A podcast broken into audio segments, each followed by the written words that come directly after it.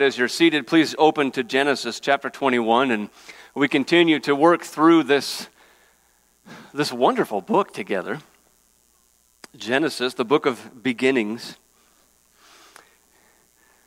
And we've had uh, so much good, uh, good feedback on the lessons that we've learned together and how God is blessing this study, and it, it is a blessing for us to know that God's working. He's speaking through His Word into our hearts and changing us, growing us to, into the image, the likeness of Jesus, our Savior. Genesis chapter 1, beginning in, I'm sorry, 21. We're going to start in chapter 1 read all the way to 21. Verse 1 of chapter 21 The Lord visited Sarah as he had said, and the Lord did to Sarah as he had promised. And Sarah conceived and bore Abraham a son in his old age at the time of which God had spoken to him. Abraham called the name of his son who was born to him, whom Sarah bore him, Isaac. And Abraham circumcised his son Isaac when he was eight days old, as God had commanded him. Abraham was a hundred years old when his son Isaac was born to him. And Sarah said, God has made laughter for me. Everyone who hears will laugh over me. And she said, Who would have said to Abraham that Sarah would nurse children? Yet I have borne him a son in his old age. And the child grew and was weaned, and Abraham made a great feast on the day that Isaac was weaned. But Sarah saw the son of Hagar, the Egyptian, whom she had borne to Abraham, laughing. So she said to Abraham, Cast out this slave woman with her son, for the son of this slave woman shall not be heir with my son Isaac. And the thing was very displeasing to Abraham on account of his son. But God said to Abraham, Be not displeased because of the boy and because of your slave woman. Whatever Sarah says to you, do as she tells you. For through Isaac shall your offspring be named. And I will make a nation of the son of the slave woman also, because he is your offspring. So Abraham rose early in the morning and took bread and a skin of water and gave it to Hagar, putting it on her shoulder, along with the child, and sent her away and she departed and wandered in the wilderness of Beersheba. When the water in the skin was gone, she put the child under one of the bushes. Then she went and sat down opposite him a good way off, about the distance of a bowshot, for she said, Let me not look on the death of the child. And as she sat opposite him, she lifted up her voice and wept. And God heard the voice of the boy, and the angel of God called to Hagar from heaven and said to her, What troubles you, Hagar? Fear not for God has heard the voice of the boy where he is. Up, lift up the boy, and hold him fast with your hand, for I will make him into a great nation. Then God opened her eyes, and she saw a well of water, and she went and filled the skin with water and gave the boy a drink. And God was with the boy, and he grew up. He lived in the wilderness and became an expert with the bow. He lived in the wilderness of Paran, and his mother took a wife for him from the land of Egypt. At that time, Abimelech and Phicol, the commander of his army, said to Abraham, God is with you in all that you do. Now, therefore, swear to me here by God that you will not deal falsely with me or with my descendants or with my posterity, but as I have dealt kindly with you, so you will deal with me and with the land where you have sojourned. And Abraham said, I will swear. When Abraham reproved Abimelech about a well of water that Abimelech's servants had seized, Abimelech said, I do not know who has done this thing. You did not tell me, and I've not heard of it until today. So Abraham took sheep and oxen and gave them to Abimelech, and the two men made a covenant. Abraham set seven ewe lambs of the flock apart, and Abimelech said to Abraham, What is the meaning of these seven ewe lambs that you have set apart? He said, These seven ewe lambs you will take from my hand, that this may be a witness for me that I dug this well. Therefore, that place was called Beersheba, because there both of them swore an oath. So they made a covenant at Beersheba. Then Abimelech and Phicol, the commander of his army, rose up and returned to the land of the Philistines. Abraham planted a tamarisk tree in Beersheba and called there on the name of the Lord, the everlasting God. And Abraham sojourned many days in the land of the Philistines. Uh, Father, we thank you for today. Lord, we praise you that you have given us your word. And Lord, we pray that you would work through it again in our minds and our hearts to change us, to grow us, to edify, Lord, to challenge, to convict, to grow us in love for you. In Jesus' name, amen. Well, as we said, we have observed communion together. We've uh, observed the Lord's Supper, coming together to celebrate, to um, proclaim the Lord's death until he returns. And this morning is also a, a family worship weekend where we keep our our Canyon kids with us. And so you may hear some, some cups falling on the ground. You may hear some crayons scribbling on the paper. And, and we're grateful for all of those noises, those sounds, because the families are here together. And uh, we're not going to let that distract us any more than we would the buzzing sound that kept happening at the first part of the service. We're going to be just rejoicing in the Lord. Uh, but what we were celebrating, what we were remembering about Jesus was a really really a mixture of a high point in the history of the world and such a low point at the same time. Just an extreme high and extreme low. And, and really, uh, this is the promise of God that we have in Jesus because of the, the low point that Jesus experienced in taking our sins, paying the penalty for them, and suffering at such a degree that we will never understand. And yet, the high of that promise of God that now we have forgiveness, we have God's grace upon us to, to live forever with Him in heaven, and now on earth with that hope and then the hope that we're proclaiming Jesus' death until he returns, that he's coming back for us. So, at the very least, we're proclaiming two promises of God that are amazing, that are miraculous, that are so awe inspiring. And there are many more promises. But this is an idea of, of what happens here in Genesis a, a really big high, a, a great event, and, and, and a really low, difficult, calamitous event. And then at the end, we get these last few verses that just seem kind of ordinary and regular and everyday.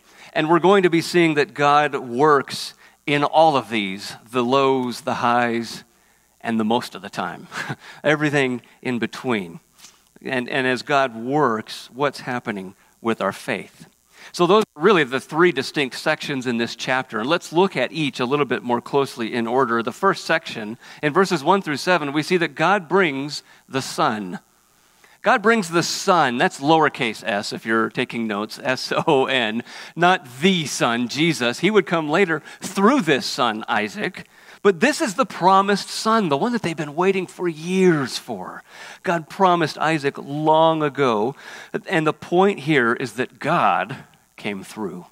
God comes through. He delivers on his promise exactly as he said. Sarah, not Hagar, conceived and bore Abraham, not Abimelech, a son, not a daughter, at the time which he said, not earlier, not later. And it's this son, Isaac. It's reiterated throughout this section just like God said. The way He said it, when He said it would happen, it's here and it's now. He's come through. Verse 1 says, The Lord, the covenant, self sustaining Yahweh God, Creator, visits Sarah. That is a special, direct, divine visitation from God to Sarah. Because He said He would. He said it and He did it and he, he has delivered on this promise. That's a key part of who God is. He fulfills his promises. You know, false gods, idols out there, the ones that we fall for so often, never make any promises and never keep any promises because they can't. They're not real. But we convince ourselves of some promises. We convince ourselves we can follow them because we'll get something. Something will happen for us. It'll be good. And those promises cannot be fulfilled. They never are in idols. But God is the God who speaks promises, who gives us his covenant, who gives us his word and fulfills it because he is good. He is living and he does all that. That's part of who he is. So God directly and divinely intervened in Sarah's life to bring Isaac. Now, the question that may come up in our minds as we read this and we see this is Does he do that for me? Does God directly and divinely intervene in my life like he did with Sarah? And the first thing we need to recognize that is that he is constantly and continually working in every moment of our life. He never stops. He never looks away. He never gets distracted. Oh, oh I forgot. I didn't see that coming. I didn't know that was about to happen to you. He's directly involved in every area of our life all the time. Always. He never stops. There's never a time he isn't working. Did you know, for instance, that our sin is so bad, and we don't think about this very often. We, you know, sometimes when you're sitting there and you're wondering, why are these people singing about God's grace? And how come these people are, are talking about mercy? And, and you know, that's, that's all nice and wonderful. No, that's, that is nice and wonderful because our sin really is so bad that at any moment God could strike us down with a bolt of lightning and he would be right to do so. But he hasn't to this point. He doesn't because in his grace, in his mercy, he's, he's giving us time to repent, he's giving us time to grow, and he's, he's giving us life. He's giving us food and water, and he's providing for us. Every second of our life, he is involved in withholding judgment. Is there anybody that's excited about that? Did you know not only that, God is sovereign, and you have these verses in your notes. You have that box on the side of your notes. Thank you, uh, Kim, for setting that box up for us. Uh, those verses are not extra verses that we just like to tack on there to give you something on, on that page. Um, I just want to review these for us so that we know what's in these verses. You know where to find these verses because they're so important for us. God is sovereign, He controls storm clouds. Zechariah 10 1. God, God, is intimately involved with the weather all around us the wind, the hail, the lightning, Psalm 148. And that's been really important these last few weeks, hasn't it? He's been so good to give us the rain that we've had in, in, in Jeremiah 51. God's the one who kills, who wounds, and who heals, Deuteronomy 32. God's in control of who's rich and who's poor. He says that in 1 Samuel 2 and Proverbs 22. God's sovereign over the nations in Job 12. He is sovereign over kings and wisdom and all of the seasons in Daniel 2 and Daniel 5 and Proverbs 21. God is sovereign even over, in, and this is Isaiah 45, well being and calamity. The, the, things that are easy that we like, the things that are really difficult that we don't like so much. He's sovereign over Lamentations 3, good and bad. The good things, the bad things. He's sovereign over Job 42 says evil in the ESV, but it's, it's disaster. It's the, the worst things that happen. He's, he's sovereign over. He, he's sovereign over um, laws that bring good, laws that bring harm, Ezekiel 20. He's sovereign over spirits who bring harm, 1 Samuel 16, lying spirits in 2 Kings 22. You remember last week we looked in Genesis 20 how far into sin we're allowed to even go. He holds people back from sin. He's sovereign over who's born when in Genesis 20 and 30. He's sovereign even over whether you are mute, deaf, dumb, blind, He's sovereign over all of that, Exodus 4. He's sovereign over when you will die, James 4. He's sovereign over every provision you enjoy in your entire life, Psalm 104, and even your job in James 4. That's a lot. That's like everything you can think about in your life your, your breath and your food, and whether you get sick or whether you're not. God is directly and intimately involved in every part of your life, even more than you and I are. He's more involved and knows and does more than even we do. I didn't get to decide when I was born. I didn't get to decide what I look like. Neither did you, but all of that God decides. But does he intervene like this with Sarah? Does he directly intervene like this? Well, probably, but how would we know with our limited perspective, our wisdom that we have? How would we be able to tell the difference? You know, some of the things that happen, and we say, well, things just fell into place right? Oh, it was just lucky. I just happened to be in the right place at the right time. Uh, things just worked out. No, none of that was true. God did this. In the hard stuff, in the good stuff, no, this was God at work. There's no such thing as good luck or bad luck. All the praise, all of the glory, all the credit goes to God because he brings good out of all of it. And again, as we said last week, he even uses our freedom to make our own uh, all decisions, our own choices. He uses our freedom and still works through all of that to bring about his will. He's so amazing, so powerful, so wise. Now, what he hasn't done for us is speak to us about you know, I'm going to bring the Messiah through your line. So, so he's not giving us that direct promise, and he's not working that directly in our lives, but he has promised us that for all of us, when we turn to him in Jesus Christ, he's going to make us more like Jesus.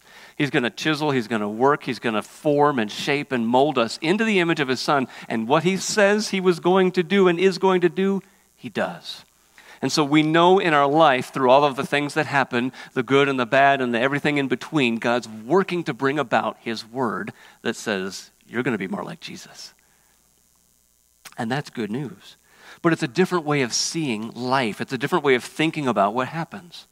And we need to remember that. He, that's what He says He's going to do. That's what He's going to do in our life. But what Abraham and Sarah model for us here in these verses is the proper response to that. The first thing we see in verse 3 is obedience. They name him Isaac, as he said. They circumcise him in verse 4. Both of those were from chapter 17. We obey him. And then they give credit to God for what happened. They, they give him the praise. Look, look what God did. he brought laughter for everybody because at 90 years old, whoever would have thought that I would have had a son, right? She never, she couldn't have a son anyway. She was barren. But suddenly, she, here she is. She's having a son. And all of the credit, all of the attention goes to God for what they could not do on their own. So that's our model. We obey Him, we praise Him, we're following Him, we're, we're, we're loving Him, we're doing what He says because He's in control. He's bringing about His will. What's interesting about this section, though, is that it very quickly moves on. it's, it's such a great thing. It's such a praise for God. It's so wonderful that He has been born, that God has come through, but then it just moves on. Okay, let's get on to the next section, right? We have this Word of God to teach us, and we've learned what we need to learn. Now we move on to the next section. Section 2, verses 8 through 21. After God brings the Son, God brings separation. God brings separation here. Verse 8 says that Isaac grew. Now, that's not a given at this point in time in history. That's not a given that a child who has been born will survive very long. It wasn't just uh, s- such a certainty as, as much as it seems that it is today, especially for an older couple like this. But he survives, and he comes to the point where he's weaned, somewhere between two and four years old. So, just for a round number, we'll say three. We'll say he was about three years old. And for Abraham, that calls for celebration. This is a turning point, right, in Isaac's life the rest of the section doesn't have much to do with Isaac. There's not much Isaac left in this whole section. Really, the shift here becomes the focus to Ishmael, the son of Abraham, who was not the promised son. So there's going to be a separation here. And this section has five different parts to it that we'll briefly look at. And even though this attention does shift to Ishmael, you'll notice that in this chapter, not one time is his name mentioned. He, for some reason, Nobody thinks of his name. He's called the child, the boy, the son of the slave woman. He, he's called a lot of different things, but he's never actually called by his name Ishmael. When Moses writes this the, as the narrator, he's not there. When Sarah speaks, she doesn't call him Ishmael. When his own mother Hagar speaks, she doesn't call him Ishmael. When God speaks, Nobody calls him by his name because he's not the promised son. And, and even though this, the, the, this, the focus has shifted more onto Ishmael here, really the account highlights God, who God is, not Ishmael or the other people. But the first part that we see in verses 8 through 10 is the conflict. The conflict, because verse 9, we see the word laughing in the ESV. That's, that's the word that we have there. And there's debate over what that means, what, what exactly Ishmael was doing to or with Isaac. But Paul's explanation in Galatians 4, under the inspiration of the Holy Spirit, the, the Greek word is persecuting. Ishmael was persecuting Isaac. So that's what we'll go with. Scripture interpreting Scripture, telling us what this word laughing means. Now, whatever specifically he was doing, it caught Sarah's attention. She says, Get him out of here. He's got to go. Now, Ishmael is at this point, well, when, when Isaac was born, Ishmael was 14 years old. Now that Isaac is about three, that makes Ishmael about 17 years old. And so Sarah's statement in verse 10 is that Isaac is the one that the inheritance is meant for, not, I, not Ishmael, so he needs to get out. Now that, there's, now that Isaac is here, now there's persecution, Ishmael's got to go. So that's the conflict. Number two, the second part, verses 11 to 13, is the conversation. What we see in the conversation is that Abraham is troubled by all of this. He's really, it, it says he's dis, it's very displeasing to him. Why? Well, because as it says, this is his son. 17 years he's had this son, Ishmael, living with him. But there's a competing interest here. You have God's promise fulfilled in Isaac and, and all of the promises that are going to be fulfilled, and then you have Ishmael Abraham's attempt to try to help God. And these, these two are competing now. These two are causing a conflict. So now, what are you going to do, Abraham? Are you going to stick with God's promises, or are you going to stick with your own efforts and, and what you have brought about? Because you can't have both. But what God does in this conversation is, again, he reiterates his promise for Abraham to remember, to hold on to, and to act upon. What is that promise? It is through Isaac that your offspring shall be named. That's the promise he gave him. He's been giving him for 25 years. This is the promised son. You need to remember God's promise. Find your joy, your contentment, your hope in that, not in what you've done. But Ishmael is still a, a human being, he's still a person. And so God cares for him. He says, Don't worry about Ishmael. Because he's your son, I'm going to fulfill the promise that I made to him. Do you remember the promise God made to, to Hagar and to Ishmael? I'm going to take care of them, and I'm going to make him into a great nation. So, what God's doing is He's reminding Abraham of these promises that He's already given him. Live on these promises, act out the Word of God. In His grace, He has this conversation to reassure him of what He said. Think about what I've said. Isn't God so good to us? Isn't He so patient with us? So often we forget all that he's told us, all that he's said, the, all the promises that we have. You know, God, do you care? God, are you there? God, is Jesus returning? I mean, these promises. He says, they're, they're here. I've given them to you. Think on those, act on those, live those out. Next, in verses 14 to 16, we see number three, the calamity. This is where it gets really hard. The calamity. Although it was hard, Abraham obeyed completely and immediately. He gets up very early in the morning. He says, Okay, this is what I've got to do. I'm going to I'm to do what God says. But rather than casting them out, like Sarah said, that, that word casting out, like God did with Adam and Eve out of the Garden of Eden, and they left with nothing but the clothes on their back that He provided them, Abraham says, I'm going to send you out. I'm going to give you bread and water to survive. Now, it's kind of funny that we have to say this, but some people believe that the scripture is in error here and that, that it says that he, he gave the bread and the water and the boy Ishmael and set them on Sarah's shoulder, so she, uh, on, on Hagar's shoulder. So she's carrying the bread and the water and this toddler boy because the scriptures were out of order and they didn't understand.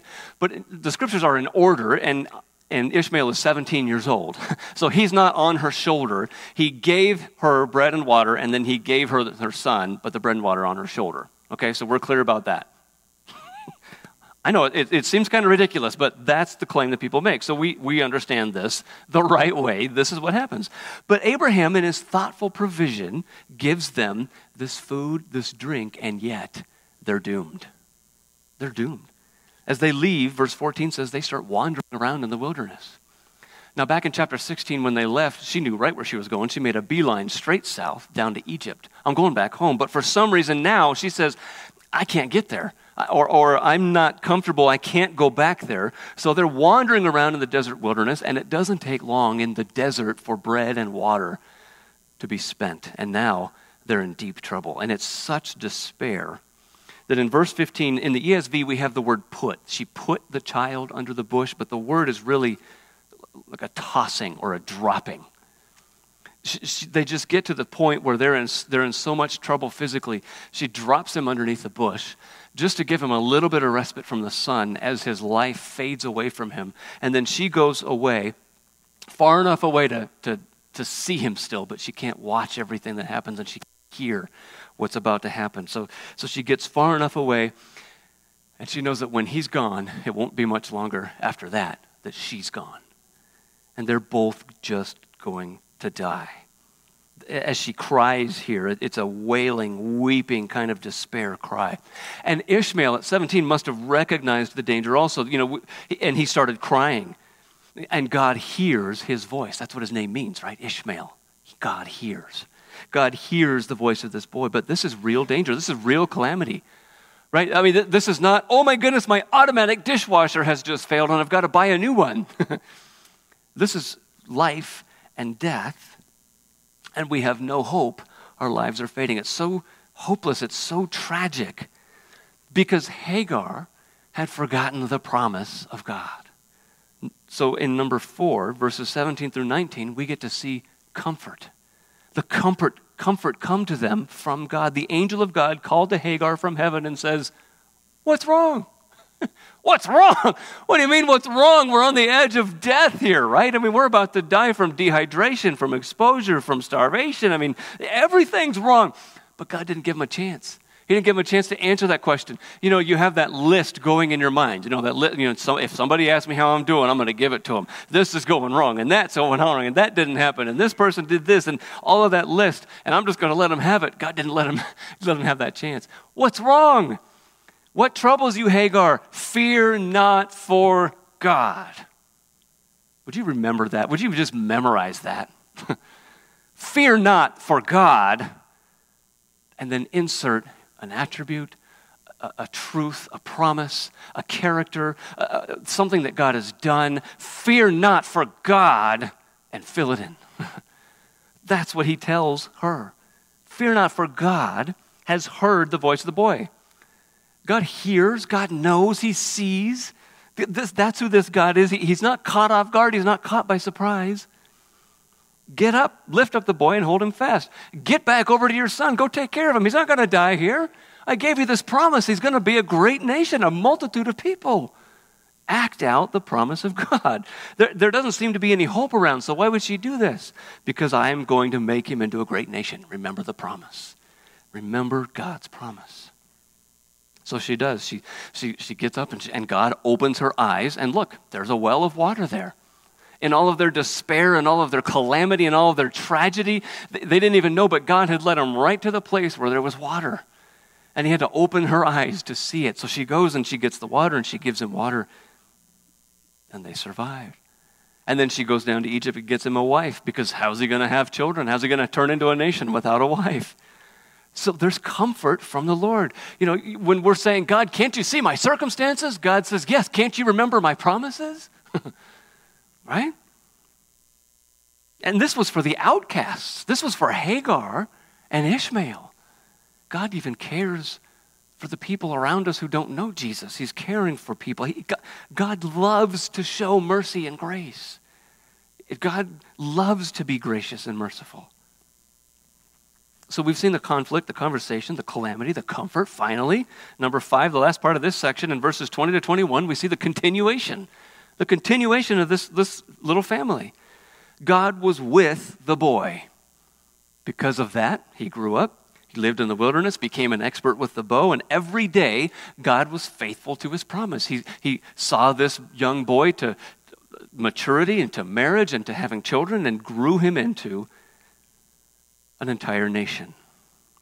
Every day, God was faithful to his promise. Not just in the really big, great moments, not just in the terrible, low, painful moments, but in the everyday. It's important to know that God is there for us in those big moments the good, the great, the painful, the hopeless times. He is there. But it's important to learn and to trust now because there are a whole lot more of the now times in between those big moments, the, the high mountains and the low valleys. There's a whole lot more of this normal time that we call normal than those moments. And that, this time right now, is where our faith is built.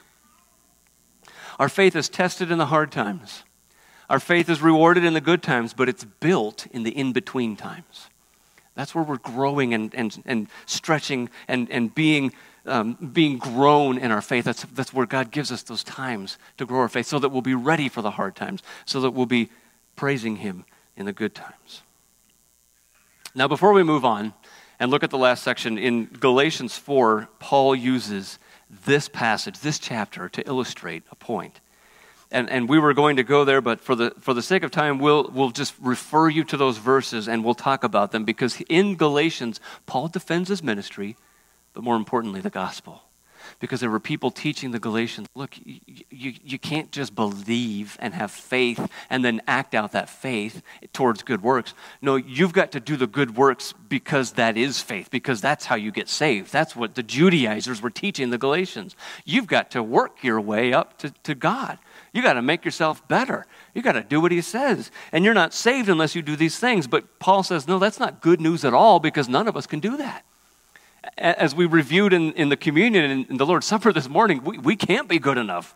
Jesus already did that. The good news is that through faith in Jesus Christ, we are justified before God, declared righteous before God, because we can't do it by the works of the law. In fact, we are crucified with Christ when we believe in him. We're put to death, our flesh is, so that we might live to God by faith. That's what Paul's saying in Galatians, leading up to this chapter where he refers to this. It is no longer I who live, but Christ who lives in me.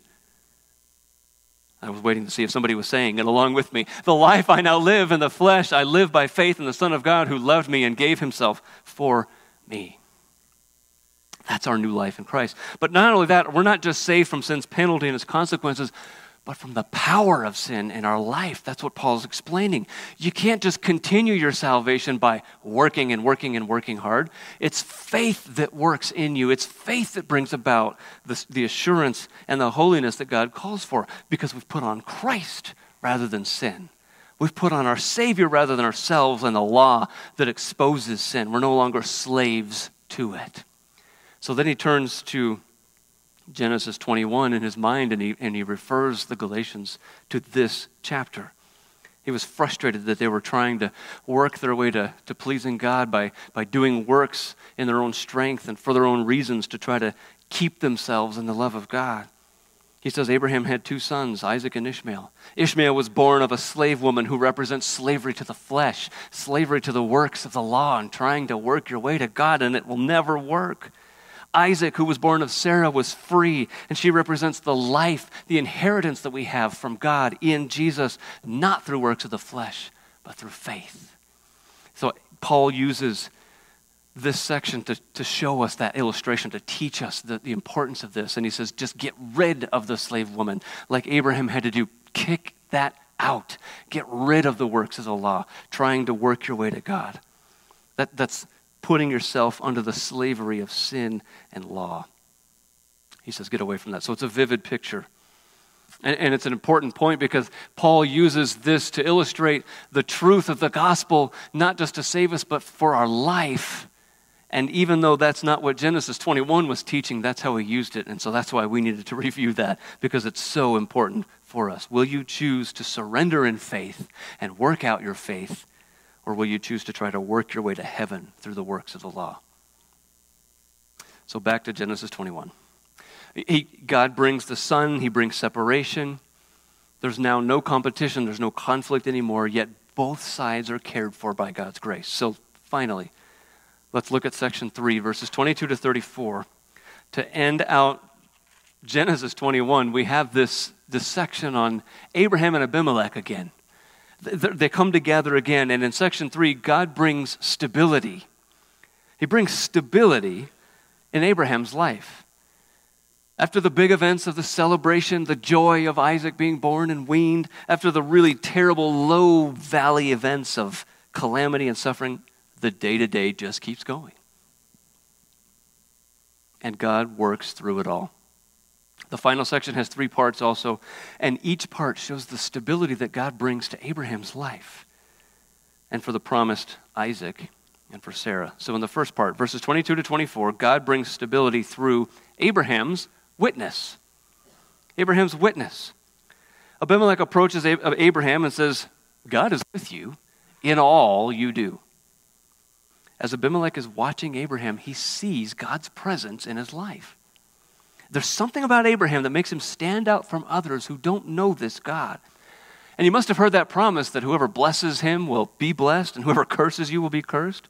So he says, Because God is with you, I've been watching you, whether good things happen or bad things happen. And Abimelech saw some bad things from, from, uh, from Abraham, right? We looked at that. Whether good things or bad things are happening, God is with you. And so the key isn't that like everything's great and everything's rosy all the time around you, Abraham, but God is with you. There's something different. So swear to me here by that same God that is with you two things that you'll not deal falsely with me or my family, and that you'll deal with us kindly as I dealt with you. Don't deal falsely with, you know, based on our history, you have dealt falsely with me before. So I want you to swear that you won't do that. Now, we talked about it last week that unbelievers can call out sin in our life, and that can be that can be painful. It can rattle our cage a little bit. But God uses even that when we respond rightly, when we confess, we say, you know what, you're right. That was, that was sinful. I, I shouldn't have done that. I, I believe in Jesus and I believe that He saves me, but I, I, I'm going to confess that. I did. I messed up. And I praise God that I have forgiveness. And God can even use that to reach an unbeliever who calls me out or you out for sin. And we saw that Abraham confessed, Look, here's what I thought. Here's why I did that. And it doesn't make sense. It didn't make it right. But that's what I was thinking. And so God uses that even as a gospel picture in our life before unbelievers. And, and He forgives us when we repent and believe. But the consequences can still remain here on earth, right? And they did here for Abraham. He had this reputation now with Abimelech of dealing falsely. So God uses this witness, this testimony in Abraham's life to bring together neighbors in a covenant to bring stability in their lives.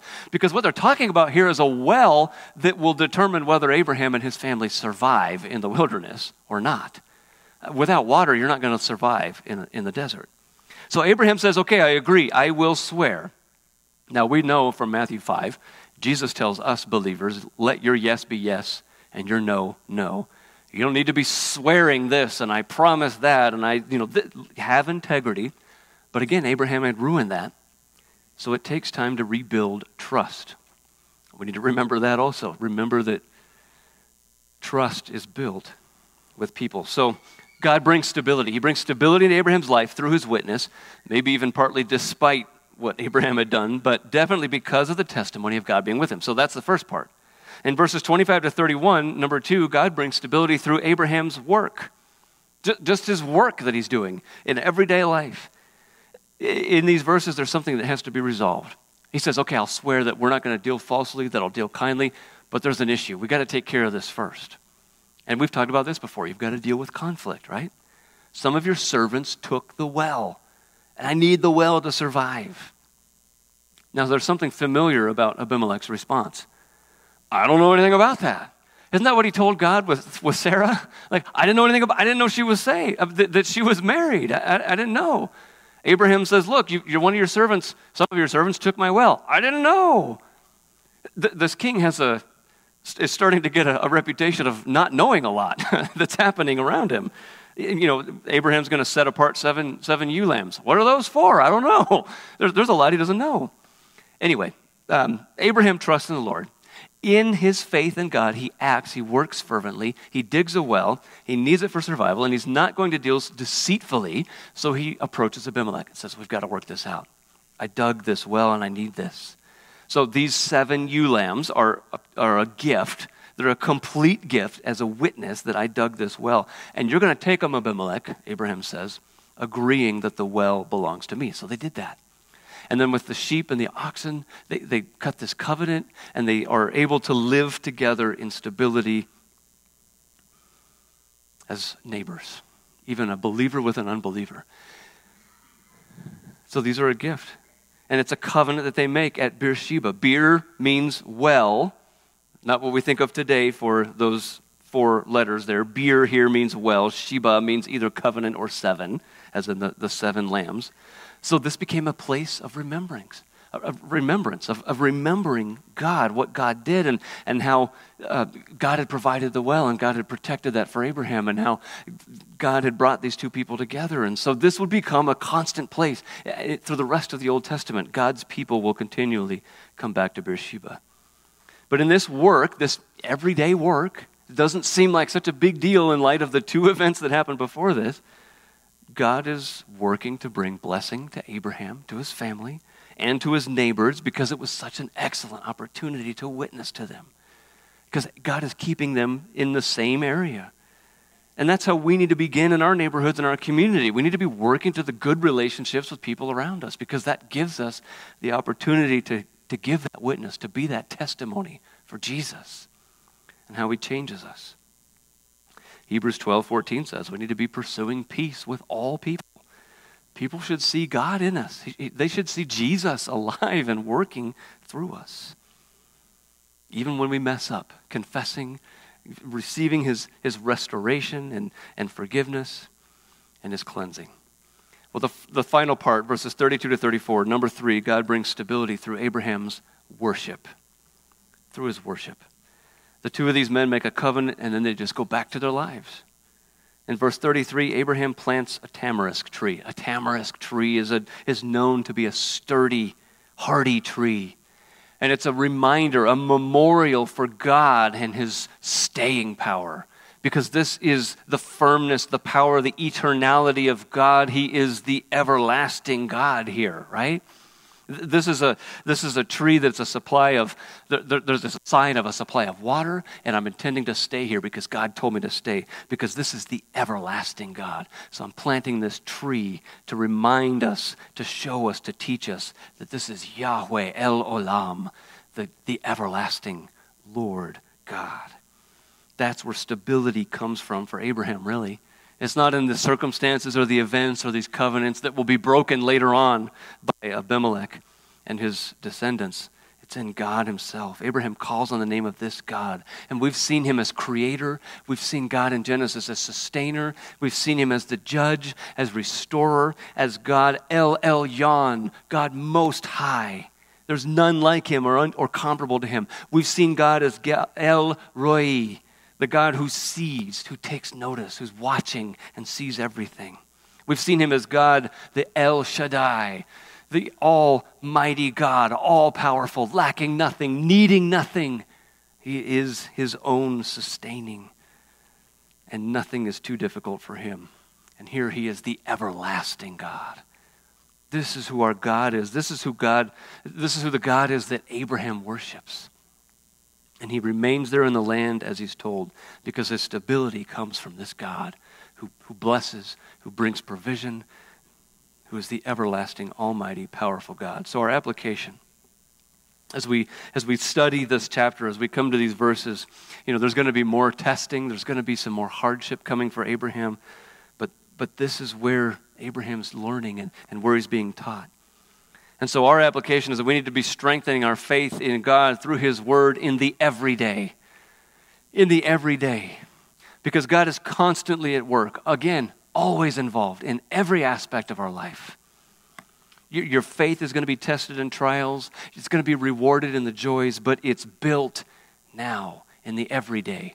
When things are not super this way or super that way, so much life gets overhyped around us. Everything is the newest, the greatest, the grandest, the best, the fastest, the, all of the superlatives. Everything's always blown out of proportion, right? Live in the everyday. Live outside the big moments in the everyday with the big God who makes our faith and grows our faith. Because when we don't do that, we're really living like practical atheists. You know, I only turn to God when things are really good. I say, Thank you, God. Or when things are really bad, please, God, help me. But all the rest of the, the 95% of the rest of my life, when I'm not growing in my faith in this Lord, it's because I'm living like a practical atheist, like He's not there. So we, we grow our faith and we worship this God every day highs, lows, everything in between because he is the everlasting, almighty God. Father, thank you for that. Thank you, God, for teaching us and showing us and thank you for reminding us, Lord, of what you've already said. Lord, help us to learn to study. Lord, help us to want to seek you, to grow in you, to grow our love for you, that we would believe, truly have faith in what you have said. God, you'd bring to our minds the promises that you've made, the promises that have been already fulfilled. God, the promises that will be fulfilled. Father, help us to remember. But God, even more, help us to act that out. Lord, to live as if that's true because it is. Lord, the promise that we have in Jesus of salvation, God, that we were reminded of this morning in communion. Father, I pray that you would remind us of that and that we'd live that out, especially with our neighbors and with the people that we work with. God, that people would say, God is with you. God is present in your life. And Lord, that we'd be able to share the gospel, the good news of our Savior. Lord, thank you for our salvation. We worship you because you are God, because you are good, because you are worthy. Lord, we worship you because you've saved us. You've made us new. You've made us alive within so that we can worship you. Father, help us to do that every day, Lord, in the highs, the lows, and everything in between, for your glory, for your praise. In Jesus' name, amen.